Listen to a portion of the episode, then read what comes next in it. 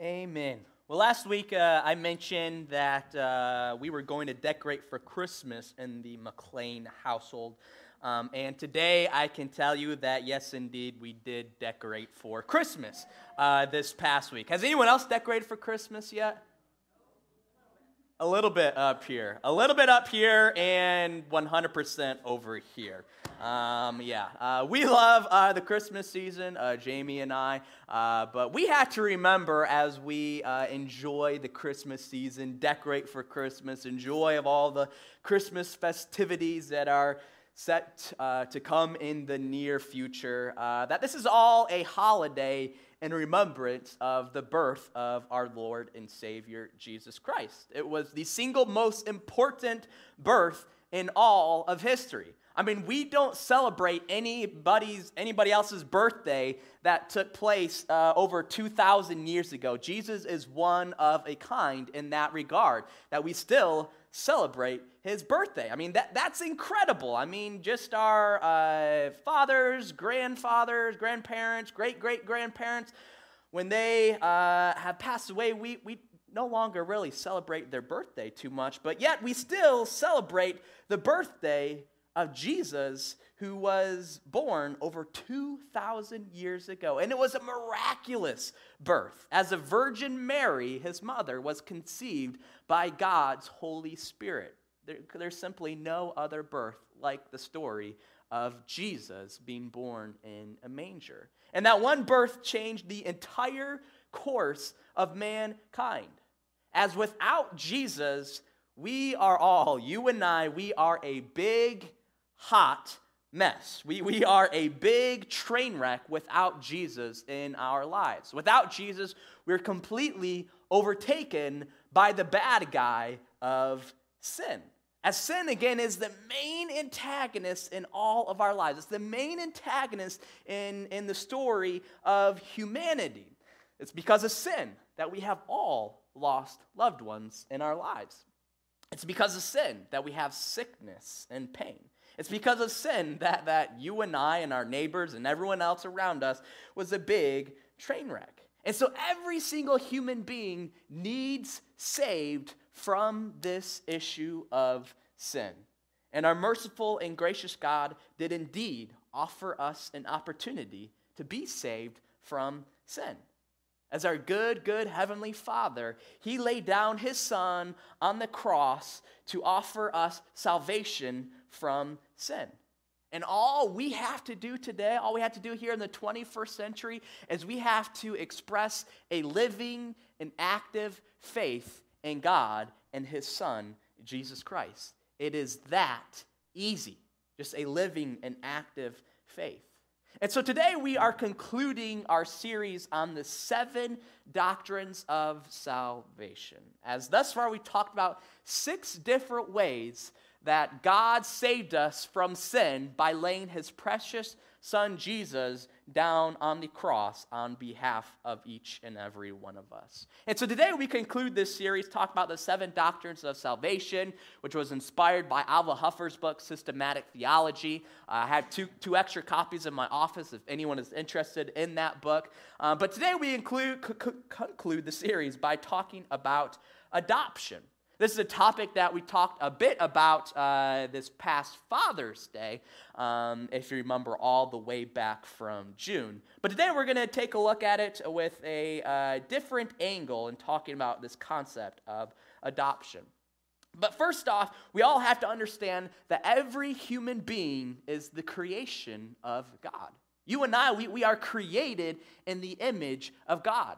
Your neighbor down the street, they, they, he or she is created in the image of God. We see that in Genesis chapter 1, verse 26 and 27, where, where God said, let us, let us make man in our image. And so God made you and I in his image. The issue is that the misconception is that not everyone is a child of God. That, that, that's simply not true. Every single person that you come into contact with is not a child of God. It is a special distinction for those who have a living and active faith in God and His Son, Jesus Christ. as naturally, we, we are not all children of God. And this is expressed uh, quite clearly in a handful of scriptures in the New Testament. But the most clear example in my eyes is expressed in 1 John chapter 3. If you have your Bibles, you can open up to the book of 1 John, near the very back of your Bibles.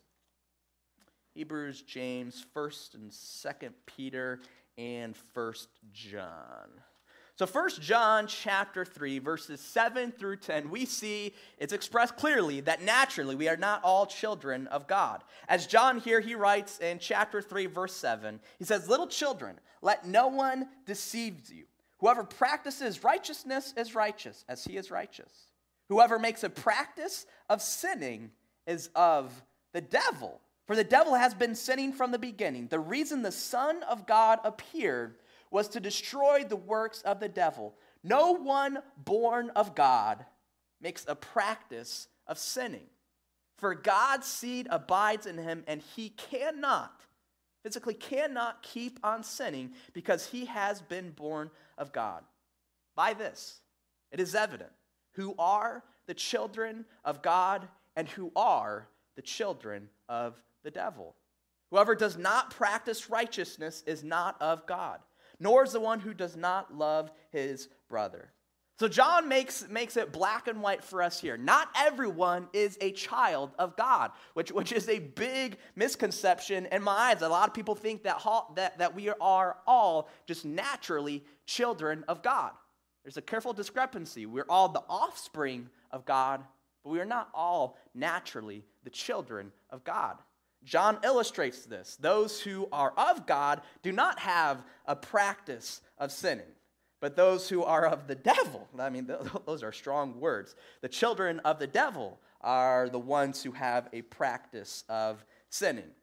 Now, for a couple years, uh, I've been coaching soccer in the fall, and there are four main, main things that you can do in soccer you can defend, you can pass, you can dribble, and you can shoot. That's basically the whole entire game of soccer right there. So, in order for our team to get better, we practice defending, we practice dribbling, we practice passing, and shooting. We got to do that. We got to practice these things. And so, as we practice it, we, we repeat these certain actions time and time again. And in the same sense, we, when we repeat a sin over and over in our lives, then we have a practice of sinning in our lives. And uh, the scary words here in 1 John chapter 3 no one born of God makes a practice of sinning. So if someone has a practice of sinning, if they repeat the sin over and over and over, and they're identified by their sin, then here John says they are not a child of God. Very, very strong words. And so, naturally, as we are all enslaved by sin, naturally, none of us are children of God. Instead, naturally, we are all strangers to God, or even worse, as uh, John puts it here, we are children of the devil. And so, you and I, we need saved from this.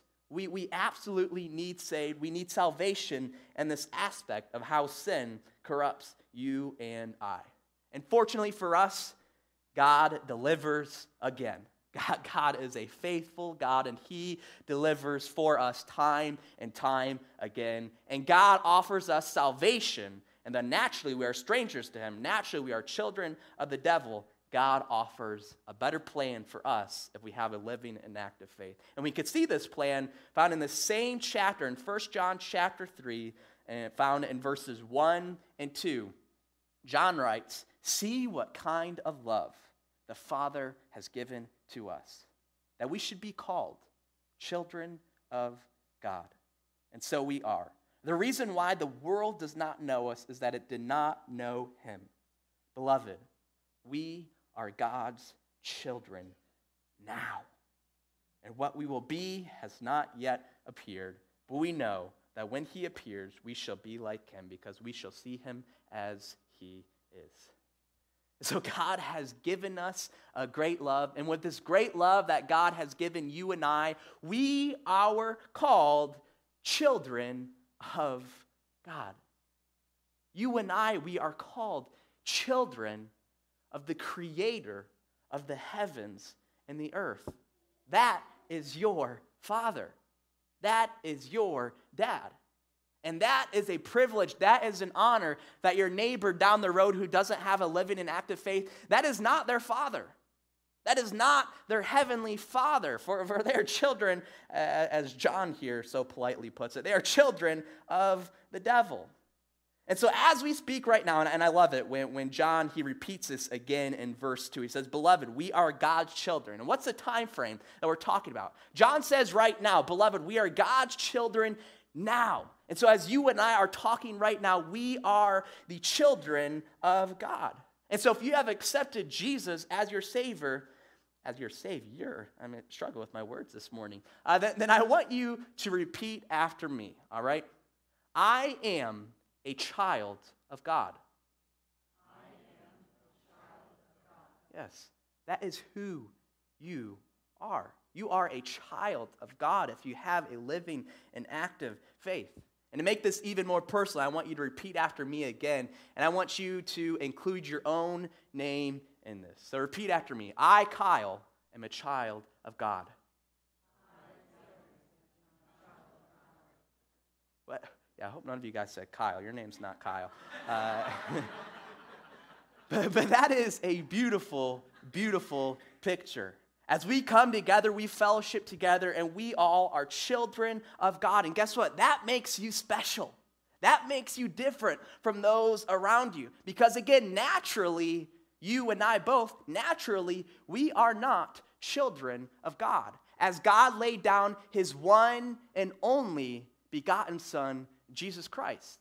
And he did that in order that you and I could be adopted as God's children.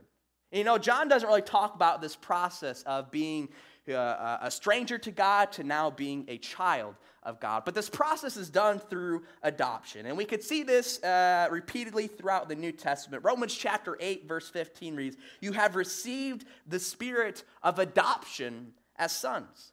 Galatians chapter 4, verse 5 reads, So that we might receive adoption as sons. Ephesians chapter 1, verse 5 reads, For adoption to himself that being God, as sons through Jesus Christ. And so, so through Jesus Christ, we are God's children by this beautiful, beautiful process of adoption.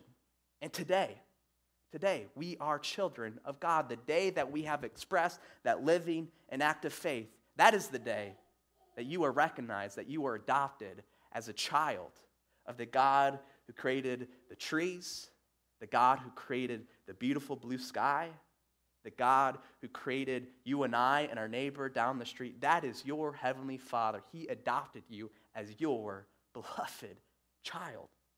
That is who you are. And not only do we have this blessing of being God's children right now, but that same blessing is going to be available to us in God's coming kingdom. My favorite passage in all of the Bible about God's coming kingdom found in Revelation chapter 21. Last passage that we'll flip to this morning. Revelation chapter 21, the very last book of your Bible, the second to last chapter. And here, the writer of Revelation, John, he has a vision of this kingdom where everything wrong with this world is going to be made right. And in this vision that John has in chapter 21, he sees that there's going to be a new heaven and there's going to be a new earth, for the old earth and the old earth, the old earth and the old heaven has passed away. And on top of that, descending from heaven is going to come the new city of Jerusalem and all of its glory. And on top of that, in this kingdom age, God Himself, God Himself is going to dwell with us. We're going to see God face to face. I, I cannot wait to see my Heavenly Father face to face. And that's what's stored, that, that, that's what's that store in us, according to Revelation chapter 21, verse 3. And then John continues, and he says, on top of that, on top of having fellowship and, and dwelling with God, God's going to wipe away every tear. He's going to wipe away all the sickness and pain and death, for all the former things will have passed away. And so John continues in verse 5, where, where, where we will pick up this morning.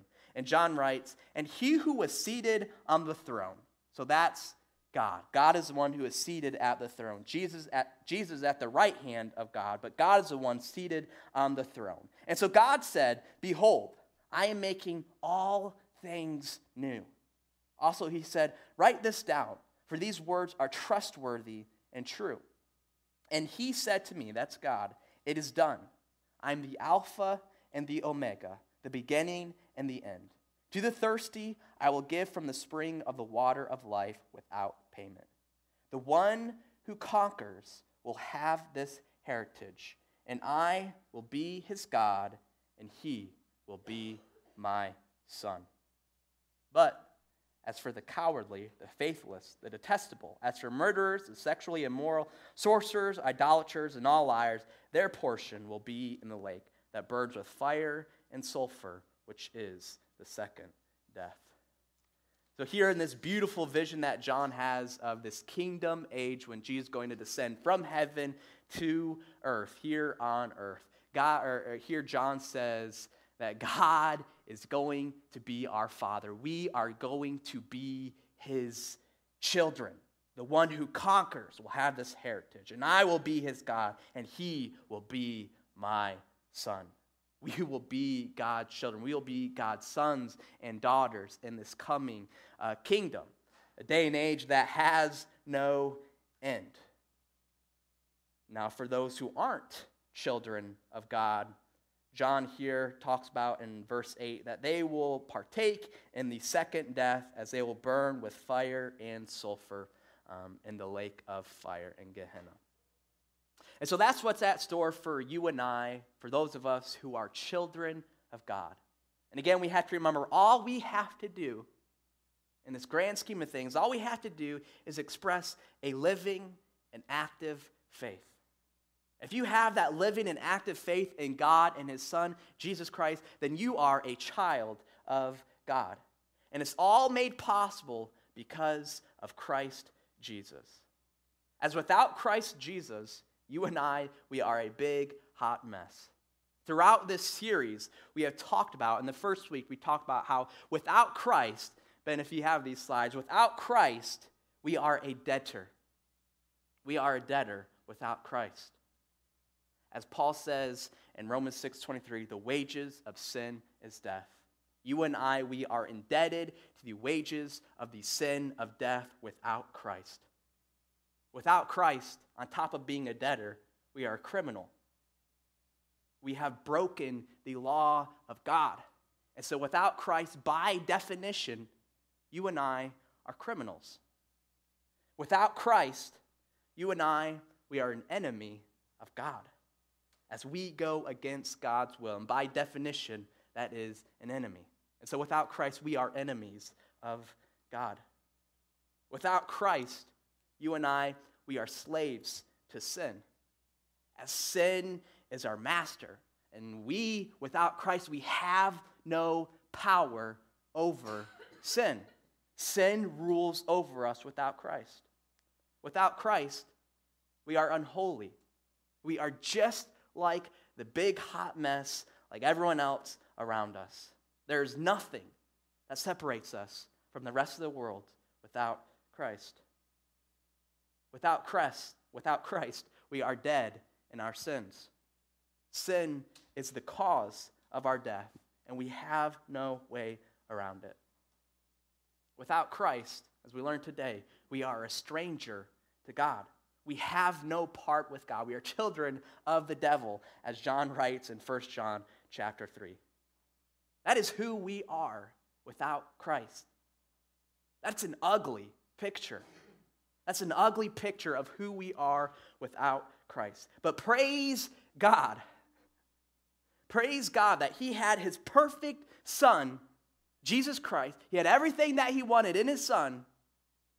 And He laid His precious Son, Jesus, down on the cross so that we can have victory over sin.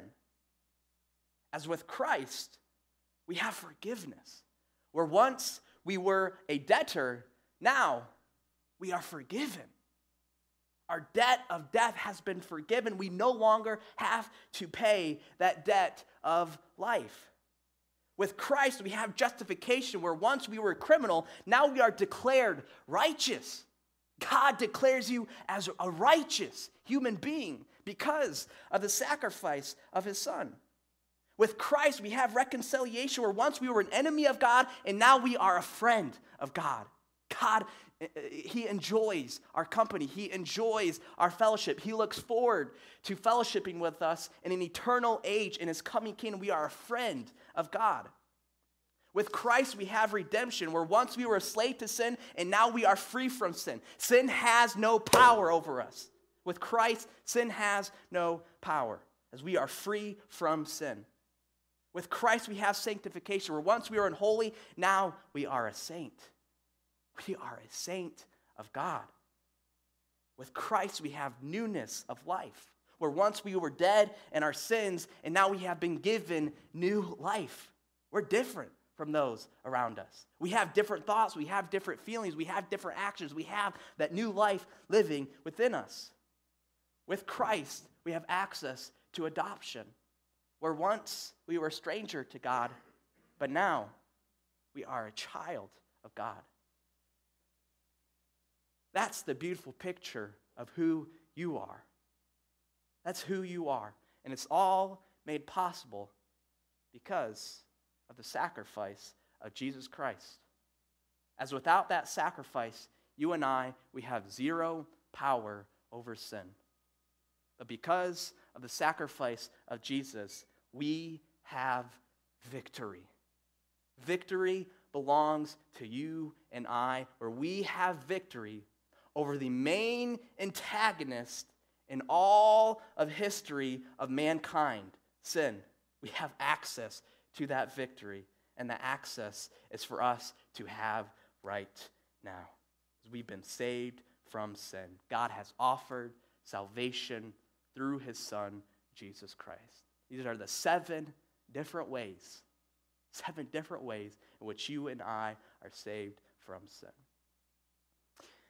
And so, as we transition into communion this morning, Ben, if you just play uh, that last slide that talks about who you guys are, I want you all to just take a couple of minutes and reflect on who you are.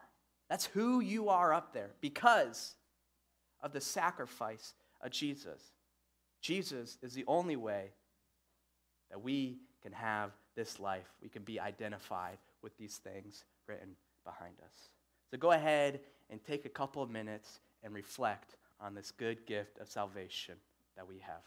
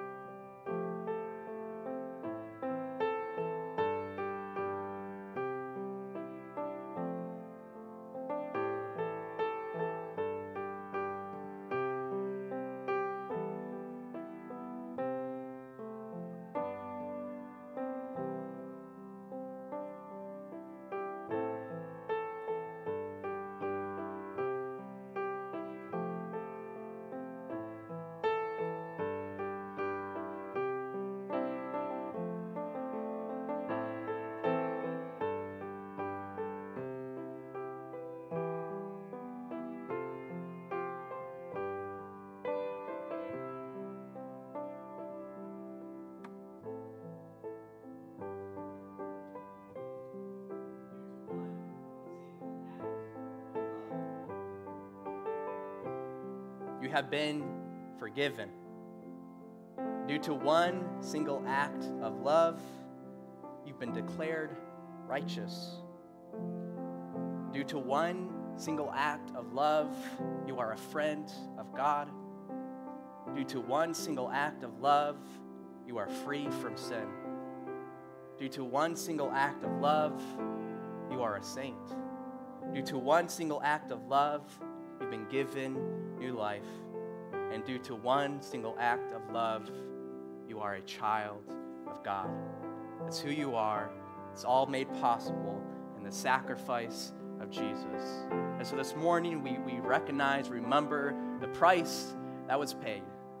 As his bread represents the body of Jesus that was bruised and broken for us so that we can have salvation from sin.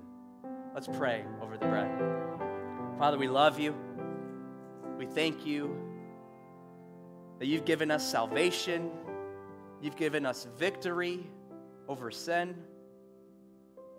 Father, this morning we recognize the price, the steep price that was paid to offer us salvation over sin.